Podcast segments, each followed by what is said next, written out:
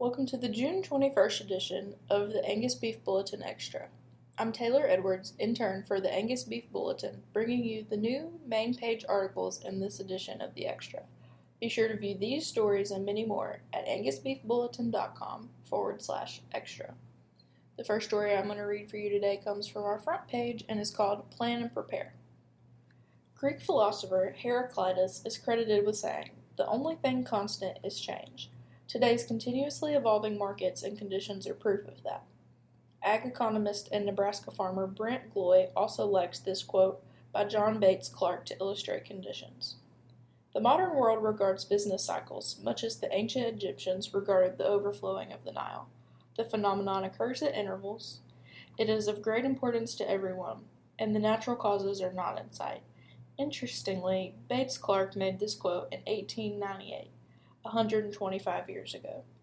Point being that while volatility in the weather and markets may seem irregular and unpredictable, they've been a part of the global economy all along. Producers recognize the challenges. According to Purdue's Ag Economic Barometer, producer sentiment at the end of 2022 and in early 2023 was near the lowest of the last six years, even in spite of good beef and grain prices. Why? Producers get it. They understand there's a risk and volatility in the marketplace, says Gloy. We know that there are big changes taking place. We just don't know how long. His advice to ag producers to navigate these uncertainties is to get ready, plan, and stay informed. He adds, Let's prepare so when things shift, we are ready. Gloy and ag economist David Kohl shared remarks this winter via Farm Credit Services of America webinars. Here are strategies they suggest to navigate the economic landscape going forward. Pay attention. Even while commodity prices for beef and grains may look positive, Gloy advises producers to stay practical. Avoid excessive exuberance, he offers. The elephant in the room is the United States' relationship with China. Pay close attention to that going forward, as well as the conflict with Russia and Ukraine and long term interest rates. Similarly, Kohl says the economic landscape of the future is going to require getting comfortable with the uncomfortable. That said, he adds, if you don't have economic challenges, you don't have opportunities. Gloy and Kohl both have concerns about rising interest rates, says Gloy. When the Fed raises interest rates, that slows expansion in the economy, and that changes people's attitudes. Gloy adds that no one knows how long it may take to slow inflation. History suggests a recession is coming. In reaction to what the Fed is doing with interest rates, he says, I think we'll get one, and it could be substantial. But when could be anyone's guess. Because interest is up, he says, land prices and rents may moderate depending on local supply, demand, and economic returns. Kohl cautions producers to be careful of interest rate resets on any loans without fixed rates he notes that increased interest rates means increased cost of production per head and per acre, which creates margin compression. In total, these economists are pointing out that interest rates are not far from 10%, which can take a big bite out of profit margins. They caution producers to be careful the next couple years because with high cost levels, there's a lot at risk if markets dive quickly. Gloy says the bottom line in the ag industry is risk abounds. He encourages producers to think ahead, plan, run the numbers to determine what prices are needed when marketing cattle or crops, and ask what if questions with regard to how you would handle odd events or market slides. In this section, there are four tactics to consider implementing now, so be sure to view those online. Adopt a management mindset. Specifically, Gloy says get specific about risk for your farm. Ask yourself what three risks are you most concerned about in 2023? Once you identify and prioritize them, share and discuss and evaluate options. Build resiliency and think strategically, he advises. He suggests producers monitor operational, production, and financial parameters. Within the financial category, he says, evaluate working capital, interest rate risk, debt service, and sound capital investment plans. Likewise, Kohl points to the parameters he likes borrowers and lenders to monitor together beginning with more financial record keeping. He says monitoring financials once a year does not cut the mustard in today's volatile economic environment. Profit margins can change quickly with large swings in commodity prices, higher interest rates, and rising input costs. Kohl suggests quarterly or monthly cash flow statements to better manage the business. He even suggests developing various cash flow scenarios with different costs, interest rates, production, and selling prices to anticipate outcomes and develop marketing and risk management plans. He emphasizes that knowing break even cost of production is essential to make management decisions. Both Kohl and Gloy encourage producers to focus in on their working capital and liquidity. Kohl notes the amount of available funds on working capital lines of credit can quickly diminish with inflated costs. Among the producers he works with, working capital has not rebounded as much as expected, says Gloy. It's an important financial shock absorber, so talk to your lender to improve it. All total, Gloy advises producers be strategic and avoid overconfidence. He notes that the range of outcomes is often considerably wider than most of us would anticipate, and perfectly timing cycles is very difficult. To build a resilient and sustainable business, he suggests anticipating different price ranges and considering what you might do in various situations, such as having plans in place if an employee leaves, if there's a death in the family, or if a black swan event occurs. Kohl's final advice is to fine tune the details. The opportunity for business and personal prosperity is not about the size, the enterprise, or the next big thing, he concludes. It's about being a five percenter, meaning being a little better in many components of production, operational efficiency, marketing, risk management, finance, and in the focus of your values and goals. Other front page articles in this edition include an association perspective from Alex Tolbert, Regional Manager for Region 3, and information about the changing cost of cattle transport from the Livestock Marketing Information Council. Moving into our management section, we have an article from Elizabeth Cronin of North Dakota State University that's titled Monitor Livestock Water Quality Throughout the Grazing Season. Having access to good quality water is one of the limiting factors for cattle in most grazing systems. Across the region, many livestock producers depend on surface water sources, such as ponds and dugouts, to provide water for their livestock, says Miranda Meehan, North Dakota State University Extension Livestock Environmental Stewardship Specialist. Unfortunately, the quantity and quality of surface waters can fluctuate greatly throughout the grazing season depending on weather. The quality of water affects cattle intake and weight gain. Studies have reported improved gains by as much as 0.24 pounds per day in yearlings and 0.33 pounds per day in calves drinking good quality water. Thanks to high levels of runoff, recent water quality screenings conducted by NDSU Extension have found sources acceptable for livestock use. However, the outlook for June shows a high probability for drier and hotter than average conditions across the state, which could lead to declines in water quality and quantity. These conditions create greater challenges for producers. As water quantity decreases, the potential for toxicity increases. Many water sources in the state naturally contain salts, which are dissolved minerals or solids. When surface waters become low, the mineral component of the water becomes more concentrated because minerals do not evaporate with the water. Of particular concern are increased concentrations of total dissolved salts, TDS, and sulfates. Elevated concentrations of TDS and sulfates can be toxic to livestock, resulting in decreased performance, abortion, blindness, central nervous system disorders, and death, says Meehan. For most classes of grazing livestock, the TDS in the water should be less than 5,000 parts per million. Sulfate is part of the TDS. The recommended concentration should be less than 500 parts per million for calves and less than 1,000 parts per million for adult cattle.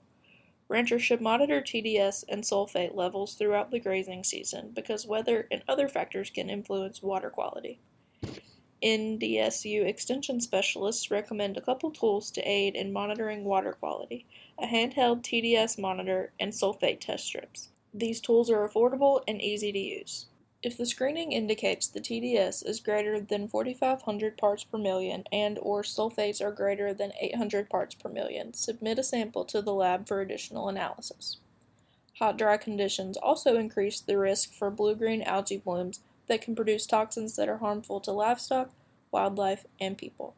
Toxicity is dependent on the species consuming the water, the concentration of the toxin or toxins, and the amount of water ingested. The best method for monitoring cyanobacteria is visually, says Meehan. However, this can be difficult due to how rapidly a bloom can develop and ranchers' ability to check water frequently. One potential solution is to use a camera to monitor water locations. If a bloom is observed, ranchers should remove livestock immediately and submit a water sample for testing. The sample can be evaluated microscopically for potential toxic species of cyanobacteria, or the water can be analyzed for several of the toxins at commercial labs at a higher cost. As the grazing season progresses, continue to monitor water quality to ensure livestock have adequate, good quality water, says Meehan. Contact your local NDSU Extension agent for assistance screening livestock water sources for quality or submitting samples for laboratory analysis. For more information on livestock water quality, visit ndsu.ag forward slash livestock water. As an editor's note, Elizabeth Cronin is an editor for NDSU Agriculture Communications. Lead photo by Leanne Schleicher. We have other articles in our management section for you all to check out. We have our gizmo section and an article about emergency crops that are also highly digestible and high yielding. Our next story comes to us from our health and nutrition section and is called Managing Heat Conditions is Important for Your Cattle Comfort and Efficiency. Minimize heat's negative effects on your cattle with these tips. Kansas State University Research and Extension beef veterinarian A.J. Tarpoff says temperature, humidity, wind speed, and solar radiation all affect cattle. Producers do need to watch daytime temperatures, however, Tarpoff says. Nighttime temperatures are just as important in preventing heat stress. They really need about six hours of nighttime cooling to dissipate the heat load they accumulated during the day, Tarpoff explains. A forecasting tool he recommends is the Kansas Mesonet a weather data library provided online by K-State Research and Extension. It compiles information from weather stations across the state. In the menu, browsers can select heat index from the weather menu and animal comfort under the agriculture menu. To minimize the amount of heat stress on cattle, Tarpoff advises producers to finish all processing or handling work with cattle before 10 a.m. on hot days, and potentially to push feeding times to later in the evening. When we feed cattle, They'll actually increase their heat load just from digestion for the next four to six hours, Tarpoff says. He also recommends reducing the stocking load, which increases spacing and allows for better air circulation and easier access to water. During the summer months, we want to increase wind speed as much as we can just to be able to dissipate some of that heat load, he says.